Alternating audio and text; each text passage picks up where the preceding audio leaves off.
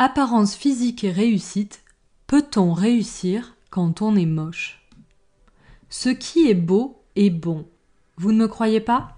Vous pensez que la beauté est subjective et que la réussite sociale n'a aucun rapport avec le physique? Laissez-moi tout de suite vous convaincre du contraire avec cet article qui valide scientifiquement les affirmations d'Aristote, à savoir que la beauté est une meilleure recommandation que n'importe quelle lettre. Qu'est-ce que la beauté? Si je vous demande qui est la plus belle femme du monde, une image vous viendra certainement en tête. Alors, qui est cette femme? Est-elle brune, rousse ou blonde, mince ou potelée, jeune ou vieille? Comment sont ses yeux, la courbe de ses sourcils, l'épaisseur de ses lèvres? Nos sociétés occidentales valorisent aujourd'hui les corps minces, les visages jeunes au teint frais et les grands yeux. Pourtant, cela n'a pas toujours été le cas. Il fut une époque où les silhouettes potelées étaient davantage appréciées que les maigrichonnes. La beauté répond donc à une norme culturelle, mais pas que. Si l'on se penche sur les critères de beauté en fonction des zones géographiques et des époques, on se rend compte que la rareté est souvent synonyme de beau. Ainsi, en période de disette, les personnes rondelettes avaient la cote. A l'inverse, en période d'abondance comme aujourd'hui, les minces sont considérées comme plus jolies. Les différences culturelles peuvent aussi nous étonner et nous interroger.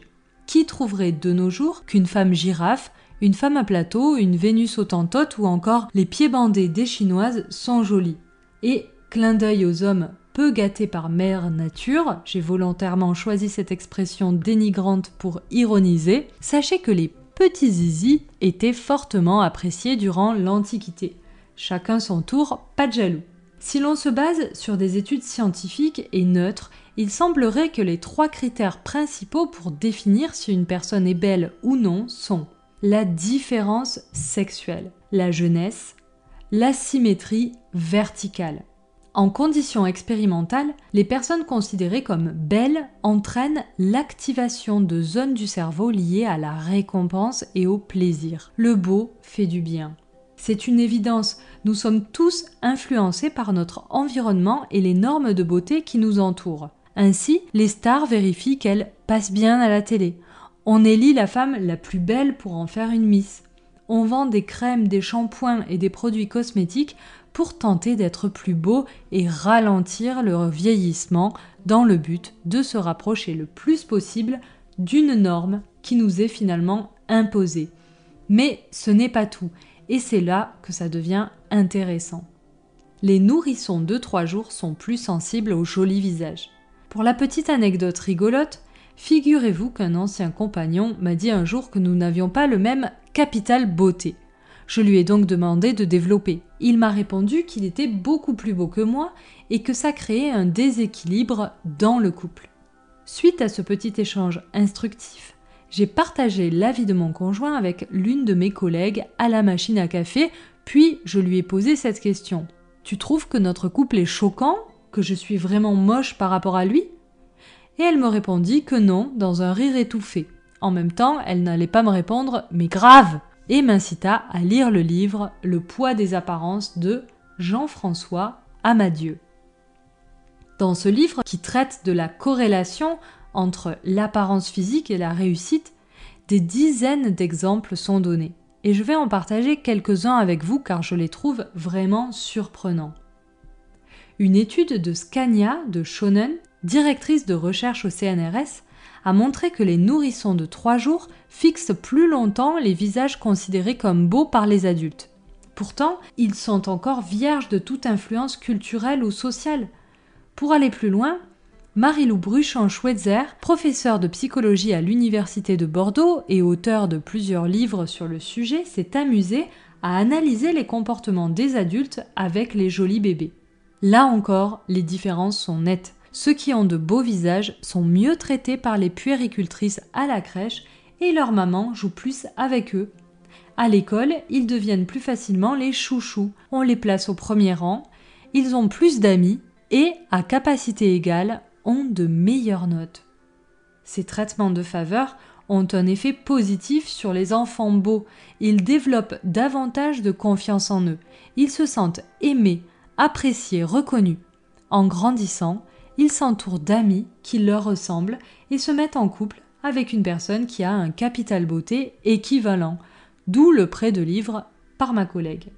Laideur et discrimination. Daniel S. Hammermesh, économiste de renom, a révélé dans l'une de ses études que les personnes considérées comme belles reçoivent un salaire 10 à 15% supérieur à compétences égales, soit une différence de 230 000 dollars au cours d'une vie. Par ailleurs, il a démontré qu'aux États-Unis, un homme marié à une femme blonde, critère de beauté outre-Atlantique, reçoit en moyenne plus 6% sur son salaire. On remarque aussi que les adultes considérés comme beaux ont beaucoup plus de chances de recevoir des réponses à leur envoi de CV que ceux considérés comme moches. Taille, poids, âge, teint, tout est pris en compte. L'amalgame est frappant. Nous avons tous tendance à faire le lien entre une personne belle une belle personne. Pourtant, cela ne va pas forcément de pair. Les scientifiques ont donné un nom à ce phénomène. Il s'agit de l'effet de halo je vous invite vivement à écouter une vidéo disponible sur YouTube sur l'effet de halo, crétin de cerveau. Vous pouvez également jeter un œil à une étude dont le lien est présent sur l'article directement sur notre webzine Celle qui ose. Le fait que les belles personnes soient valorisées est entré dans les mœurs et je me souviens qu'à la fac, trois de mes copines grandes et belles partaient chaque année se faire trois sous comme hôtesse à Roland Garros. Du haut de mes 1m65, j'étais refusée d'office et devais me déguiser en canette pour distribuer des verres d'ice tea afin de payer une partie de mon loyer. Cela ne m'avait pas du tout choqué à l'époque. Dans l'inconscient collectif, une Miss France est gentille et diffuse le bien. Elle est trimballée partout tout au long de l'année et doit correspondre parfaitement à l'idée que le monde s'en fait. Elle est jolie, donc gentille, donc fragile. Par ailleurs, on considère également que les moches sont jalouses et donc frustrées, méchantes, frigides et tout ce qui va avec. Quand on est moche, on est méchant. C'est en lisant et relisant Cendrillon à mes filles que je me suis rendu compte de l'absurdité du conte remanié. J'ai aussi réalisé que j'entretenais ces foutus stéréotypes parfaitement ancrés en moi et que je les partageais avec mes propres enfants. Déjà, je ne peux m'empêcher de faire une voix nasillarde et chevrotante à Javotte et Anastasie, les deux méchantes sœurs.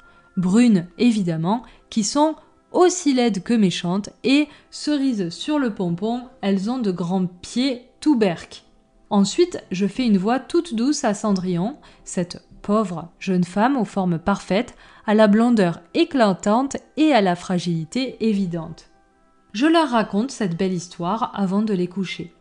Celle d'une fille très jolie avec un cœur en or. Elle est même pote avec les oiseaux et les souris, c'est dire. Maltraitée par des femmes disgracieuses et donc forcément jalouse de sa beauté.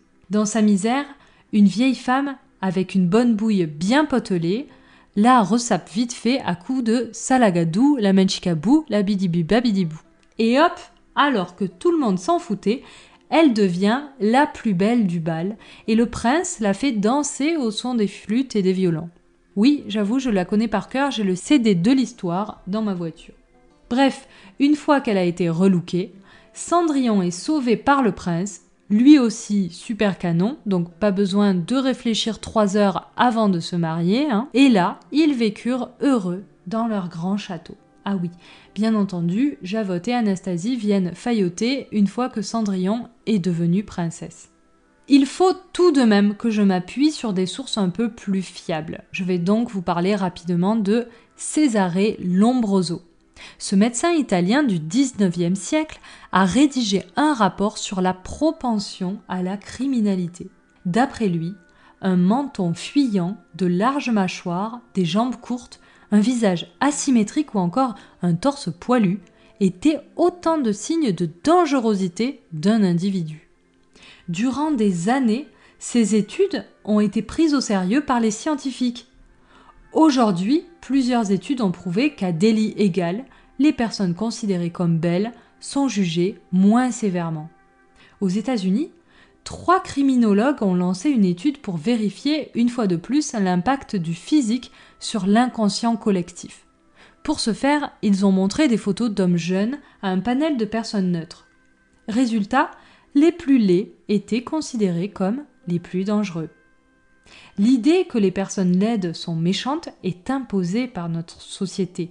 Il suffit de se pencher quelques minutes sur le sujet pour remarquer que les méchants, dans les Disney et la plupart des histoires antécédentes aux années 2000, sont moches. Trouvez-moi un méchant qui n'a pas un nez crochu, qui n'est pas obèse, qui n'est pas tout petit ou tout maigre avec une voix ultra aiguë. Il y a la belle-mère de Blanche-Neige qui devient moins belle lorsqu'elle vieillit, mais sinon. Même la belle dans La Belle et la Bête n'est pas un vrai moche. En fait, avec l'amour, il redevient beau, sa vraie nature évidemment, puisqu'il est gentil. Ce que c'est romantique. Et que dire de Quasimodo et Cyrano qui doivent batailler comme des fous pour obtenir les faveurs d'Esmeralda et Roxane? Bref, peut-on réussir quand on est moche? Eh bien malgré tout ça, oui, il est possible de réussir quand on est moche. Le concept de réussite serait à définir, mais si je cite Gainsbourg, Rossi de Palma, Stefano Hawking ou encore Lizzie Velasquez, qui a carrément commercialisé sa laideur, on peut conclure qu'il reste envisageable de connaître le succès même lorsqu'on n'est vraiment pas beau. En tout cas, par rapport aux critères de beauté imposés et actuels. L'humain est souvent injuste. Les apparences influencent largement notre jugement et notre comportement avec les autres. Heureusement, d'autres facteurs sont pris en compte comme le charisme, la voix, la gestuelle, le talent et bien d'autres. Vaste question de l'injustice qui reste néanmoins une triste réalité. C'était Lucie Rondelet pour Celle qui ose. J'espère que cet article vous a plu. N'hésitez pas à nous laisser un commentaire, à vous abonner et à laisser une note au podcast pour nous encourager. Quant à moi, je vous dis à très vite pour un nouvel article.